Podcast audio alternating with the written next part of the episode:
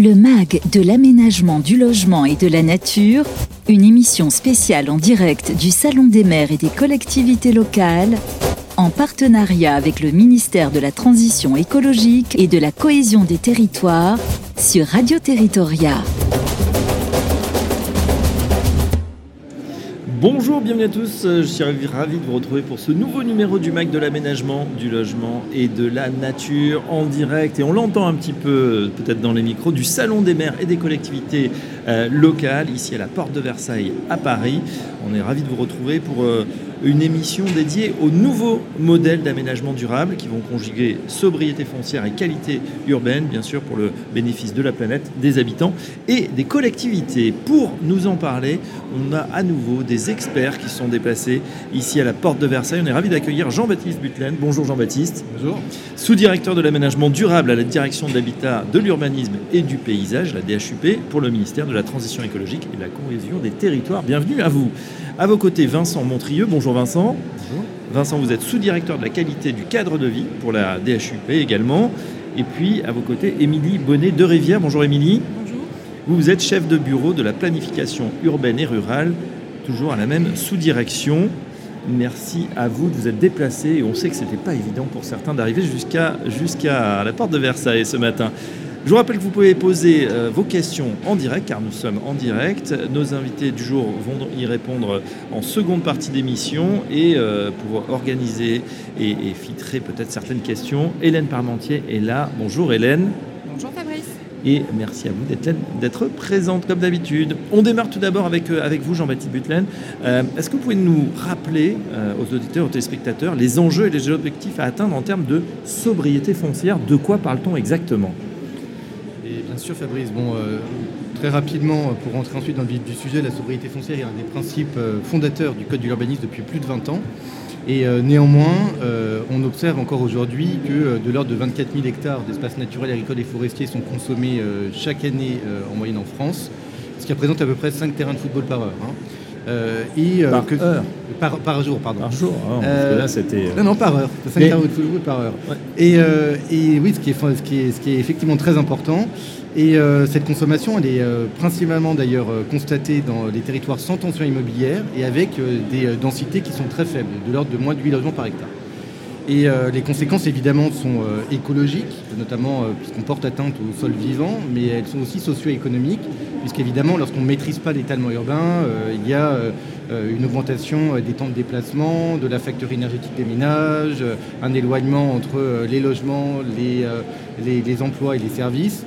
Euh, et euh, tout ceci, effectivement, euh, nous a conduit le législateur à, apporter une réflexion sur ce sujet et à fixer un objectif de zéro artificialisation nette des sols en 2050, Oui. avec un premier objectif intermédiaire qui est de réduire de moitié la consommation d'espaces naturels, agricoles et forestiers d'ici à 2031. Donc voilà, deux objectifs, réduire de moitié d'ici à 2031 et atteindre le zéro artificialisation nette des sols en 2050.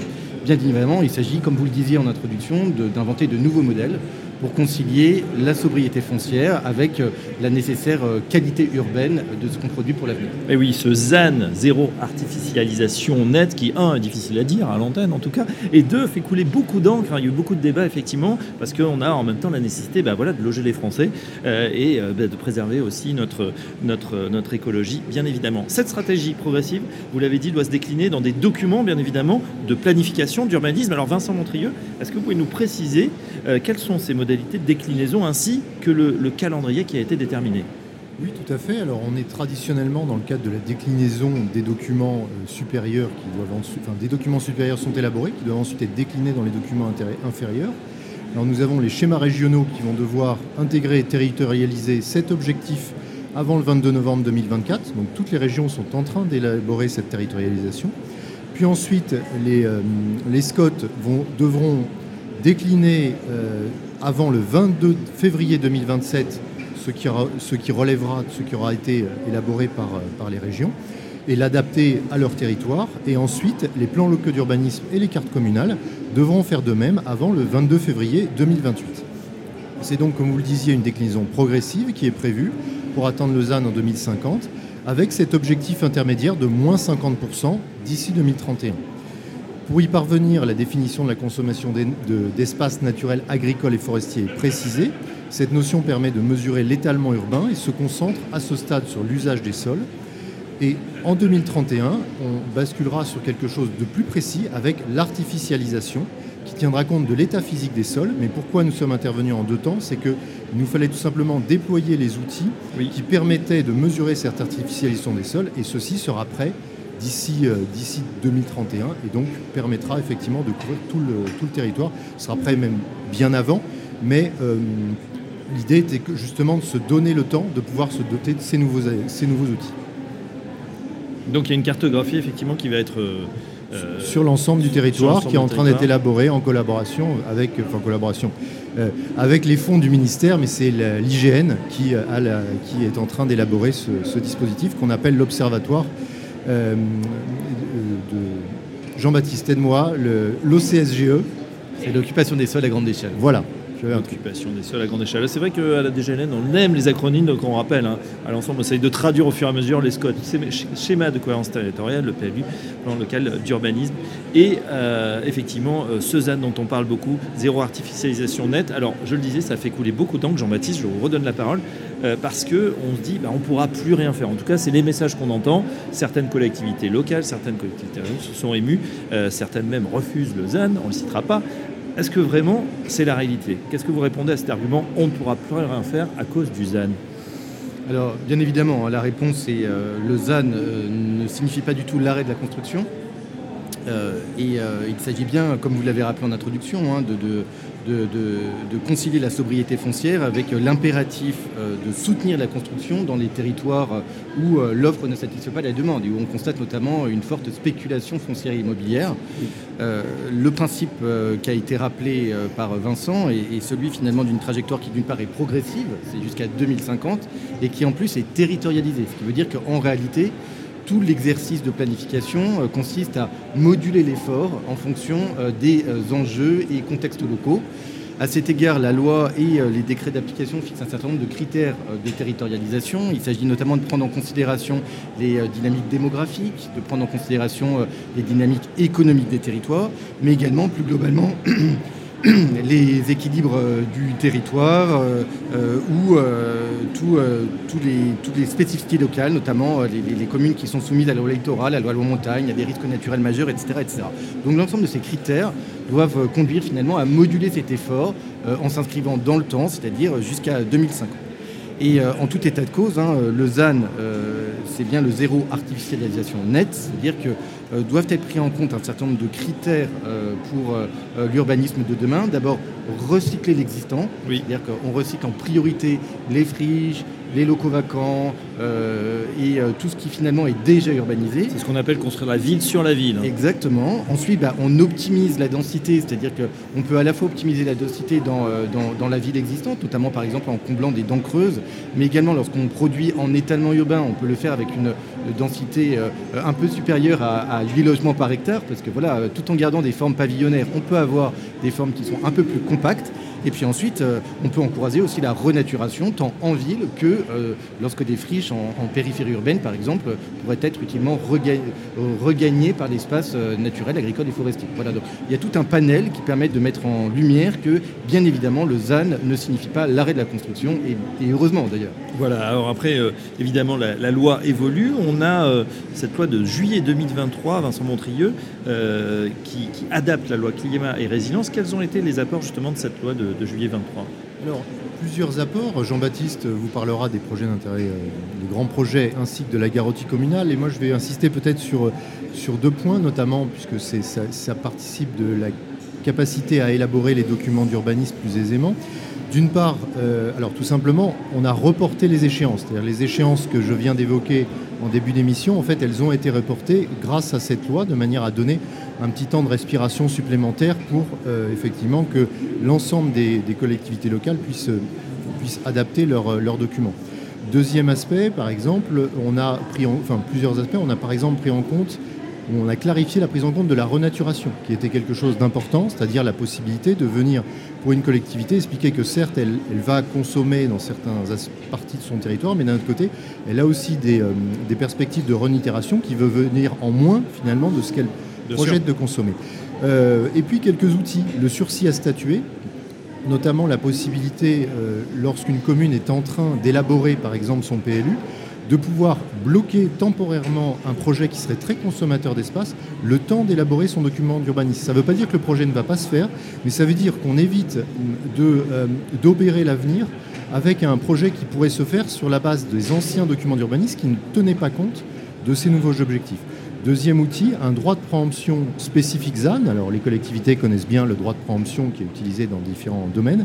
Et là, c'est un droit de préemption qui est spécifique pour préserver notamment du foncier, pour permettre effectivement un développement, euh, de la ville sans étalement, ou alors euh, préserver du foncier pour permettre de la renaturation peut-être quelques éléments complémentaires, comme y invitait Vincent. Euh, deux autres mesures qui étaient très attendues hein, euh, ont aussi été votées dans le cadre de cette loi euh, du 20 juillet 2023. Il s'agit d'abord de ce qu'on appelle la garantie communale, c'est-à-dire que dans l'exercice de territorialisation, le principe est qu'une commune ne peut pas être privée d'une surface minimum de consommation dès lors qu'elle est couverte par un document d'urbanisme prescrit, engagé ou approuvé avant le, 26 août 2026, le 22 août 2026 euh, cette garantie communale, elle est euh, fixée à 1 hectare euh, dans la loi pour la période 2021-2031 pour les, communes éligibles et elle peut être mutualisée à l'échelle intercommunale.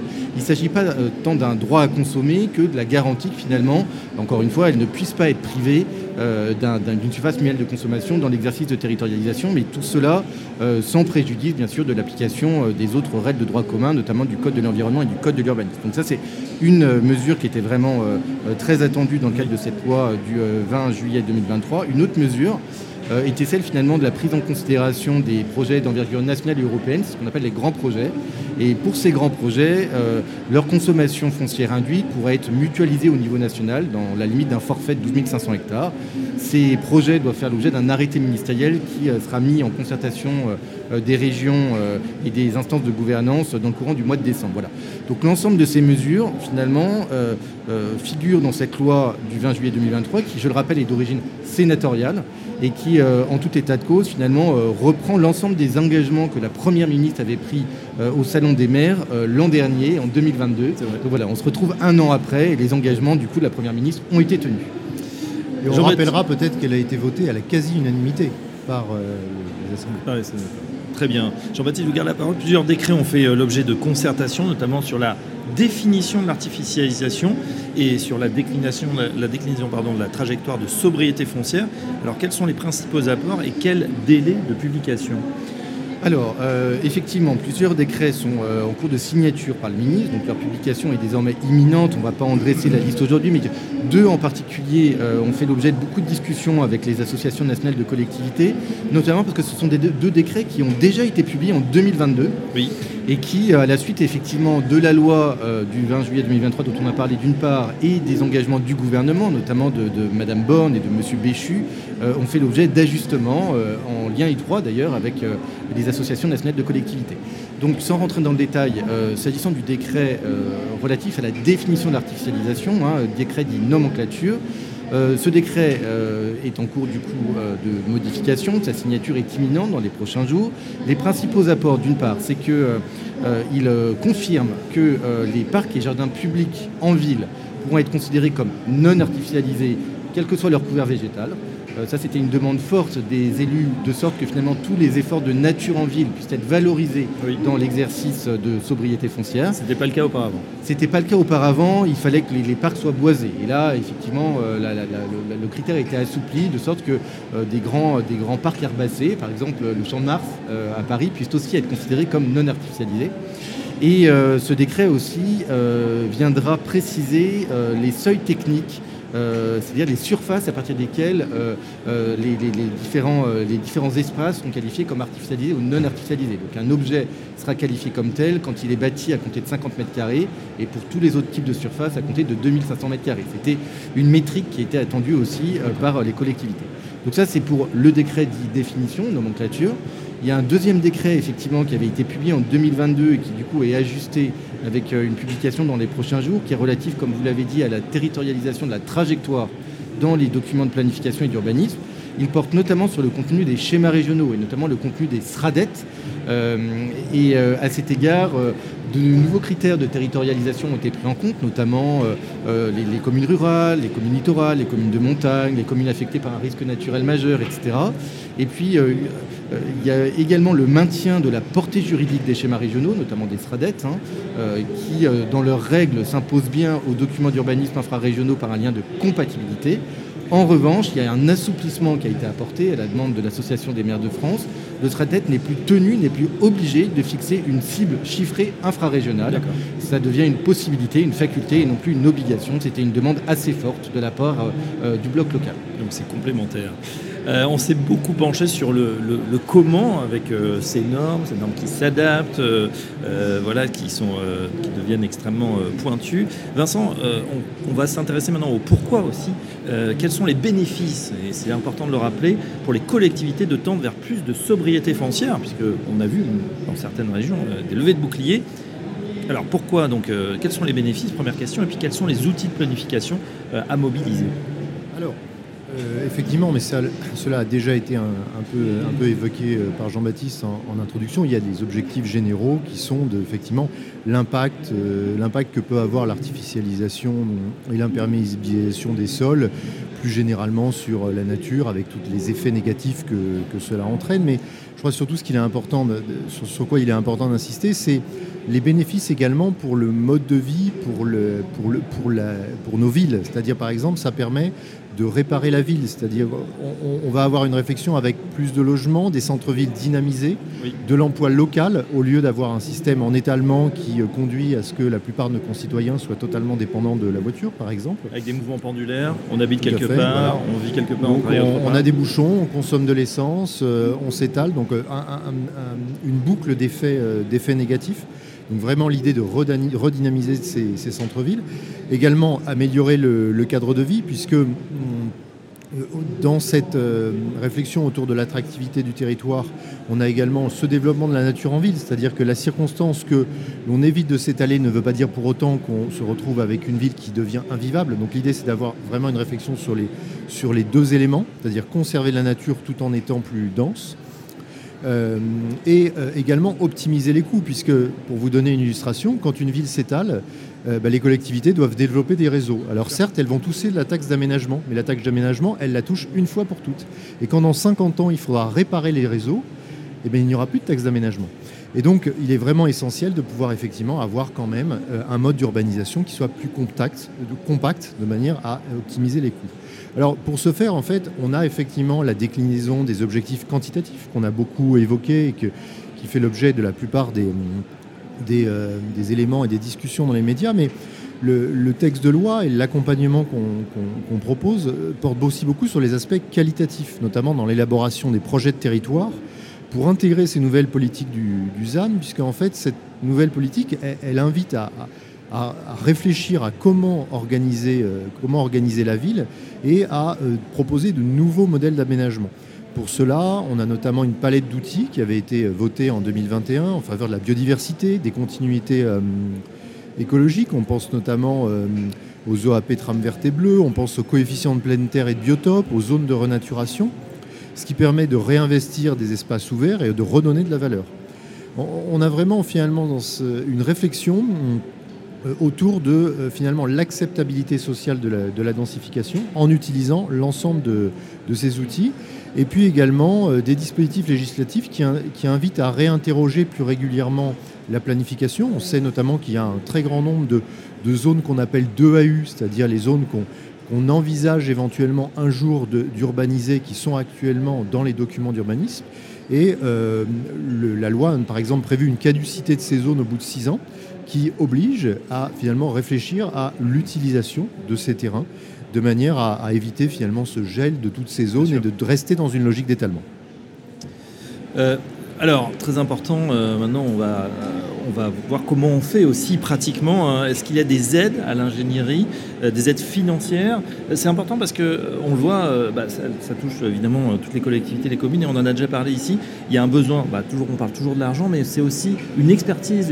il faut aussi de la matière grise pour organiser effectivement ce zéro artificialisation nette et cette sobriété foncière, Jean-Baptiste Butlen. Oui, alors comme vous l'avez dit, la, mise en œuvre de la réforme euh, suscite beaucoup de réactions, euh, aussi parce qu'elle change euh, radicalement les pratiques de ces 20 dernières années, et un certain nombre de territoires, un certain nombre d'élus se sont légitimement retournés vers l'État pour avoir des dispositifs d'accompagnement. Et donc à cet égard, il y a un certain nombre d'aides à l'ingénierie, d'aides financières et d'aides contractuelles qui sont proposées et sont d'ores et déjà déployées.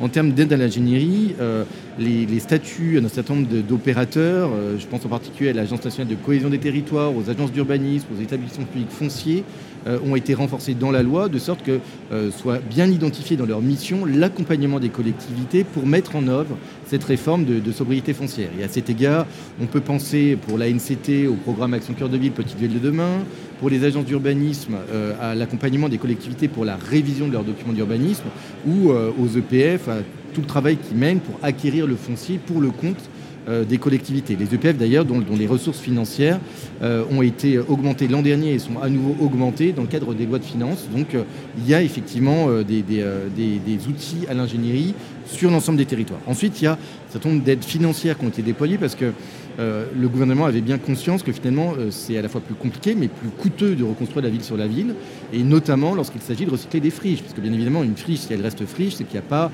un équilibre économique qui permet de la remobiliser. donc à cet égard, le fonds vert qui avait été euh, lancé par la Première ministre l'an dernier est bien pérennisé euh, jusqu'à 2027 à hauteur de 2,5 milliards d'euros. Et dans ce fonds vert, il y a notamment euh, au moins 400 millions d'euros qui sont réservés à la fois pour le recyclage des friches et à la fois pour la renaturation des villes et des villages.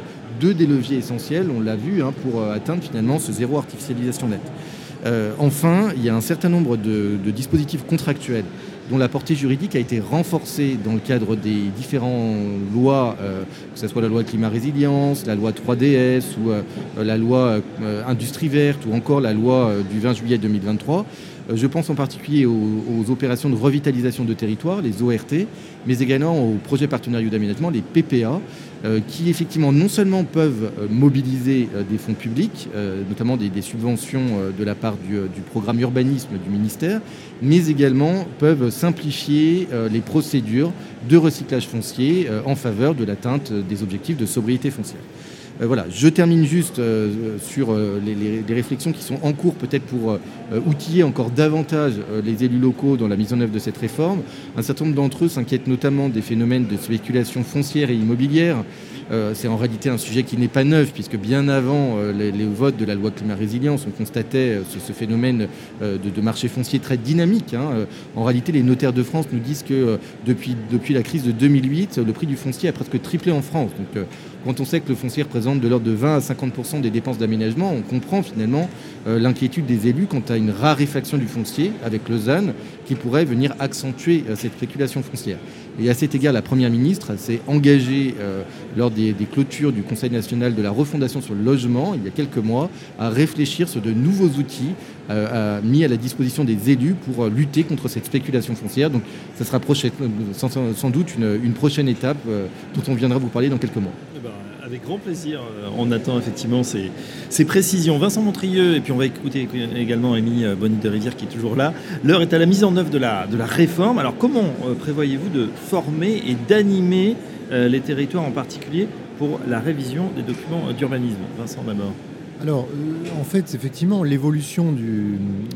Enfin, cette, cette, ambition qui de pouvoir avoir un accompagnement euh, efficace de l'ensemble des collectivités dans cette déclinaison et dans ces nouveaux objectifs que sont les zones nous ont amené à réfléchir à une seconde étape de notre euh, réseau de planification urbaine que l'on a que un grand nombre d'auditeurs peut-être connaissaient sous le nom de Club PLUI, en un réseau plus large euh, de, que nous avons appelé Planif Territoire, qui a été créé en 2022 et qui est destiné à réaffirmer, voire à réinterroger les grands enjeux de la planification c'est un réseau qui est piloté, par la DGLN et euh, en collaboration et copiloté avec les collectivités, la Fédération nationale des agences d'urbanisme ainsi que le euh, CNFPT.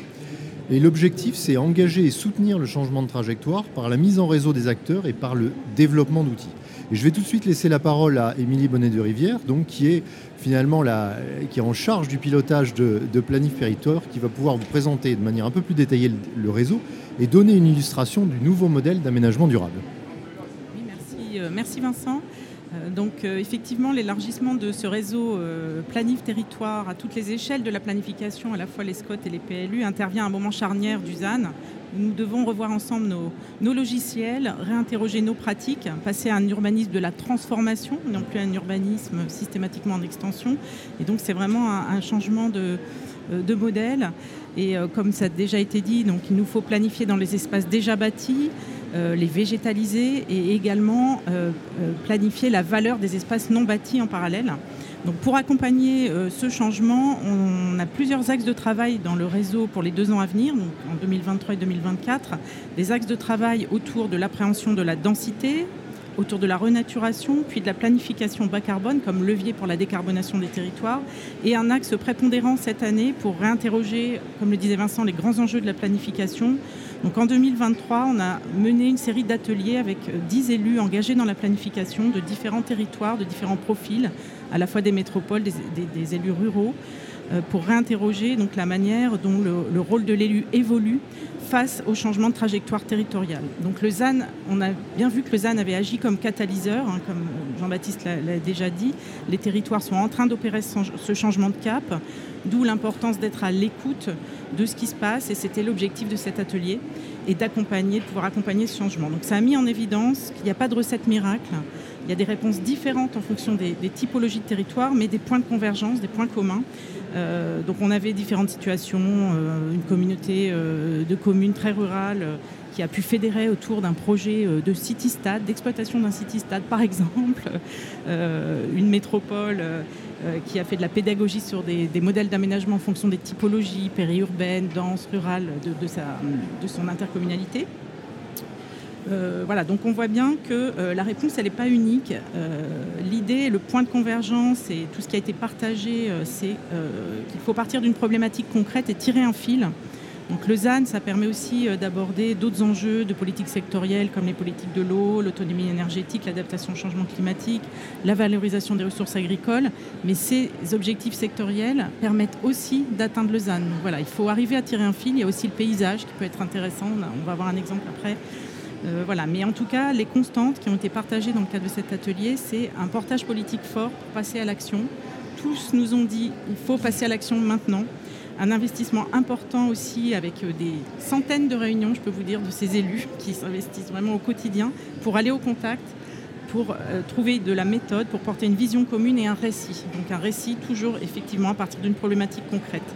Voilà, il y a des gros enjeux qui nous ont été remontés de mobilisation citoyenne, un besoin d'échange aussi, enfin, il nous a été remonté aussi que ce besoin d'espace d'échange euh, un peu informel était très important.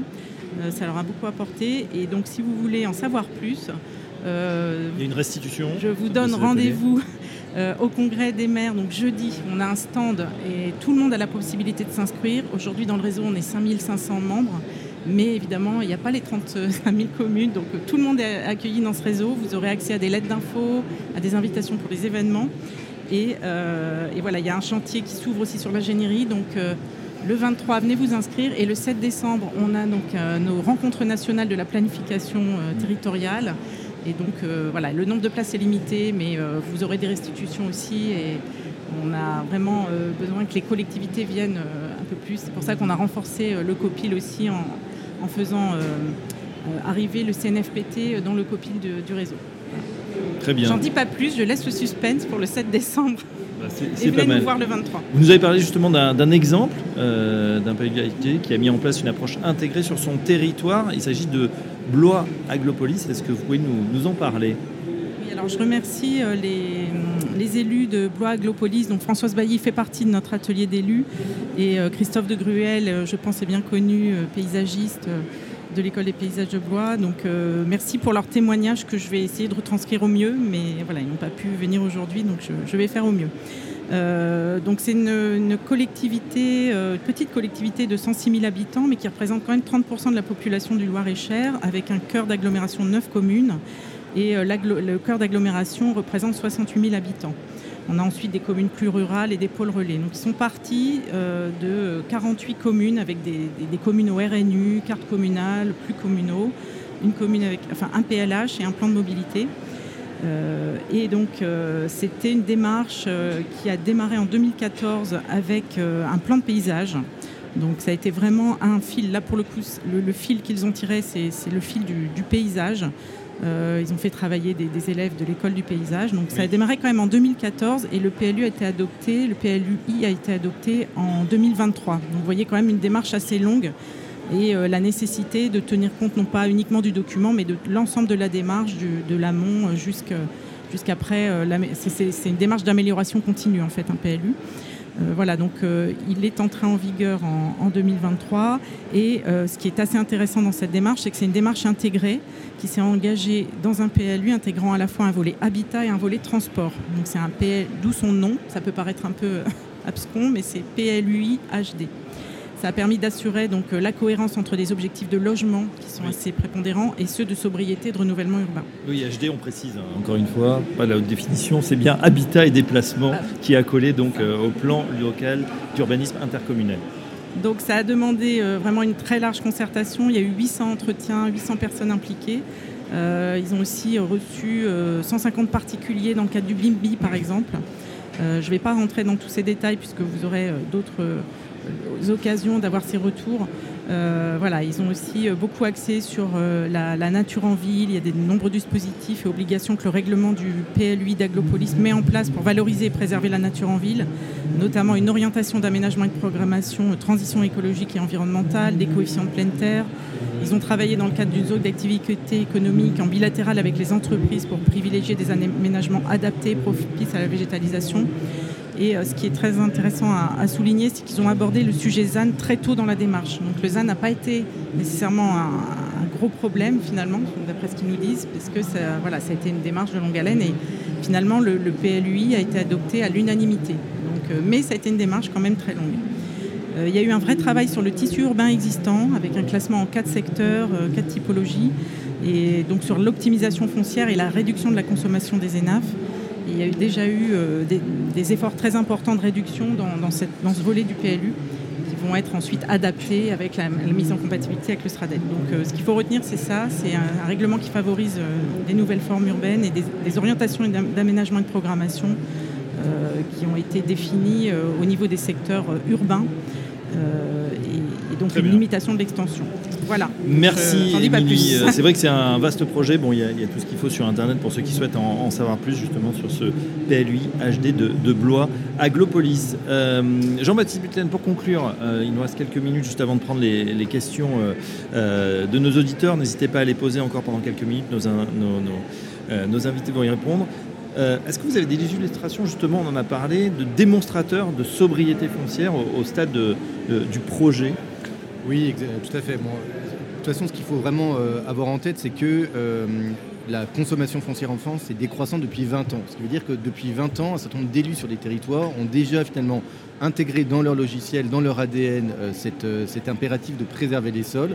Et que finalement, il y a déjà énormément de très bonnes expériences qui, sur le territoire, sont à valoriser en quelque sorte. Donc je pense que c'est vraiment, je pense, un message qu'on souhaitait tous les trois faire passer. Bien évidemment, il y a eu un certain nombre d'appels à manifestation d'intérêt qui ont été lancés il y a quelques années euh, euh, ou euh, de, démarches qu'on a particulièrement suivies, comme celle qu'évoquait Émilie sur Blois, dans le cadre soit bah, des fonds friches, fonds de renaturation, soit dans le cadre des ateliers des territoires, des territoires pilotes de sobriété foncière de l'Agence nationale de la cohésion des territoires, ou encore de, de la démarche Objectif ZAN portée par l'ADEME. Euh, donc notre, notre souhait est aujourd'hui de pouvoir capitaliser ces bonnes expériences, puisque ce sont autant euh, d'exemples inspirants pour les autres collectivités. Donc euh, on s'y emploie et une restitution est prévue dans le courant de l'année 2024 pour donner à voir finalement ces nouvelles formes urbaines qui sont à la fois sobres et désirables.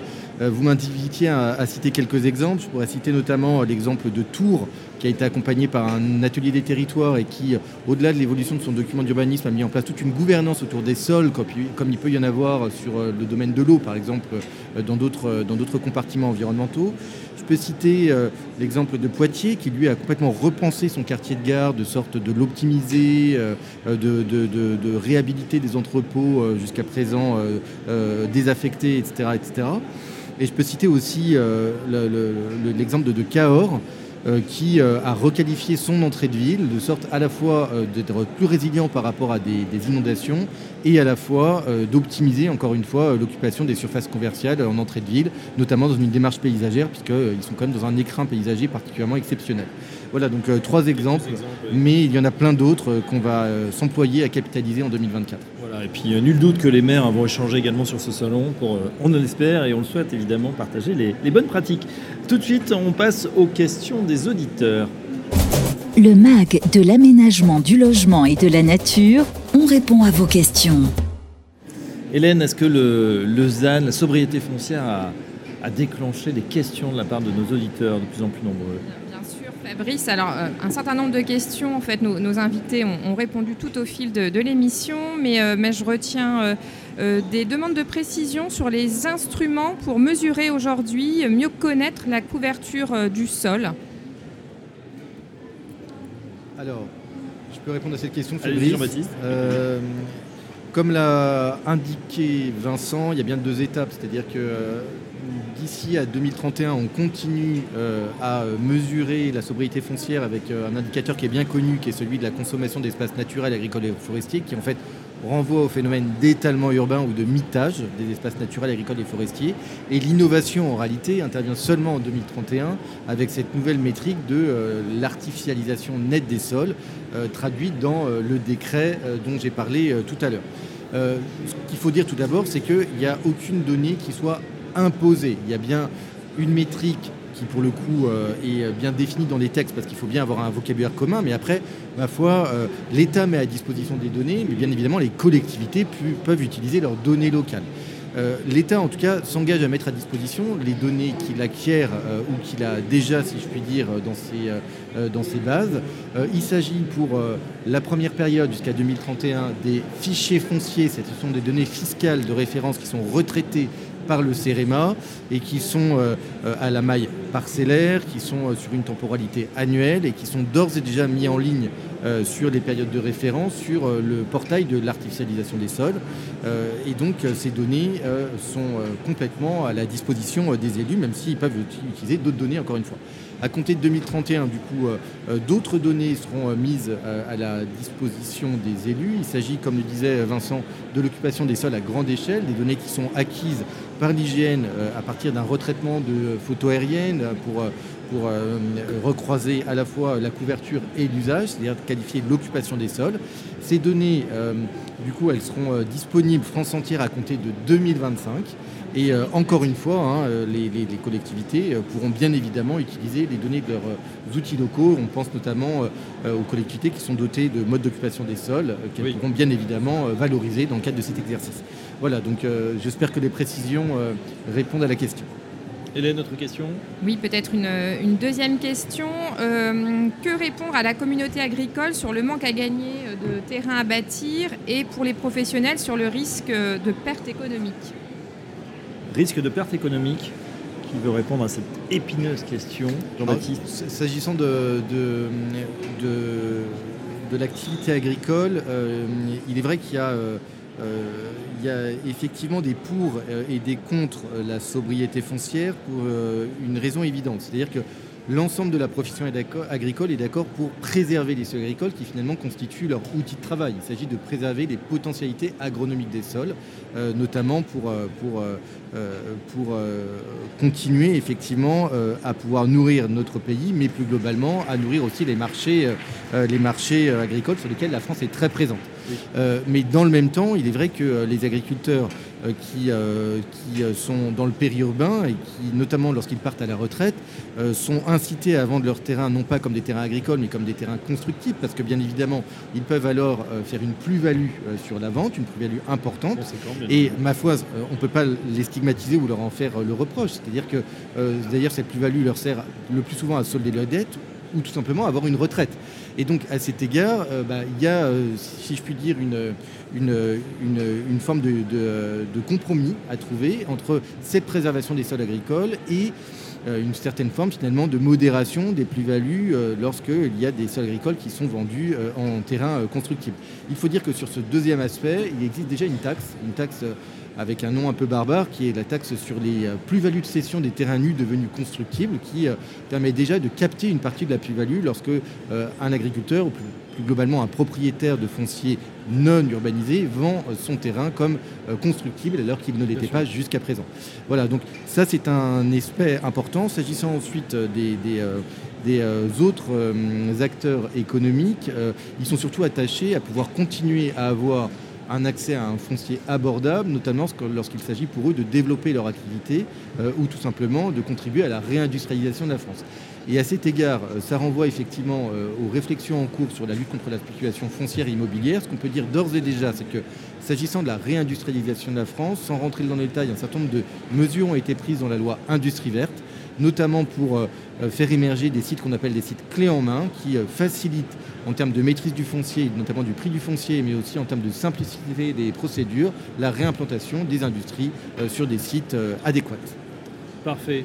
Eh bien écoutez, on arrive au terme de cette émission, contenu extrêmement dense. Un grand merci à, nos, à experts, Jean-Baptiste Butlen. Je rappelle que vous êtes sous-directeur de l'aménagement durable à la direction de l'habitat et de l'urbanisme patrimoine, la DHUP, pour le ministère de la Transition écologique, la cohésion des territoires. Merci à Vincent Montrieux, sous-directeur de la qualité de vie pour la DHUP également. Émilie Bonnet de Rivière, qualité du cadre de vie. Voilà. Émilie Bonnet de Rivière, chef de bureau dans cette même sous-direction. Euh, un grand merci à nos auditeurs qui ont participé. On continuera, on a aussi euh, nombre d'émissions, un peu de teasing pour demain. Euh, deux émissions, 14h et 16h avec la DGLN. Une sur l'adaptation des territoires face à l'évolution du littoral et l'autre la territorialisation de la planification écologique. À très bientôt sur Radio Territoria. Bonne journée à tous.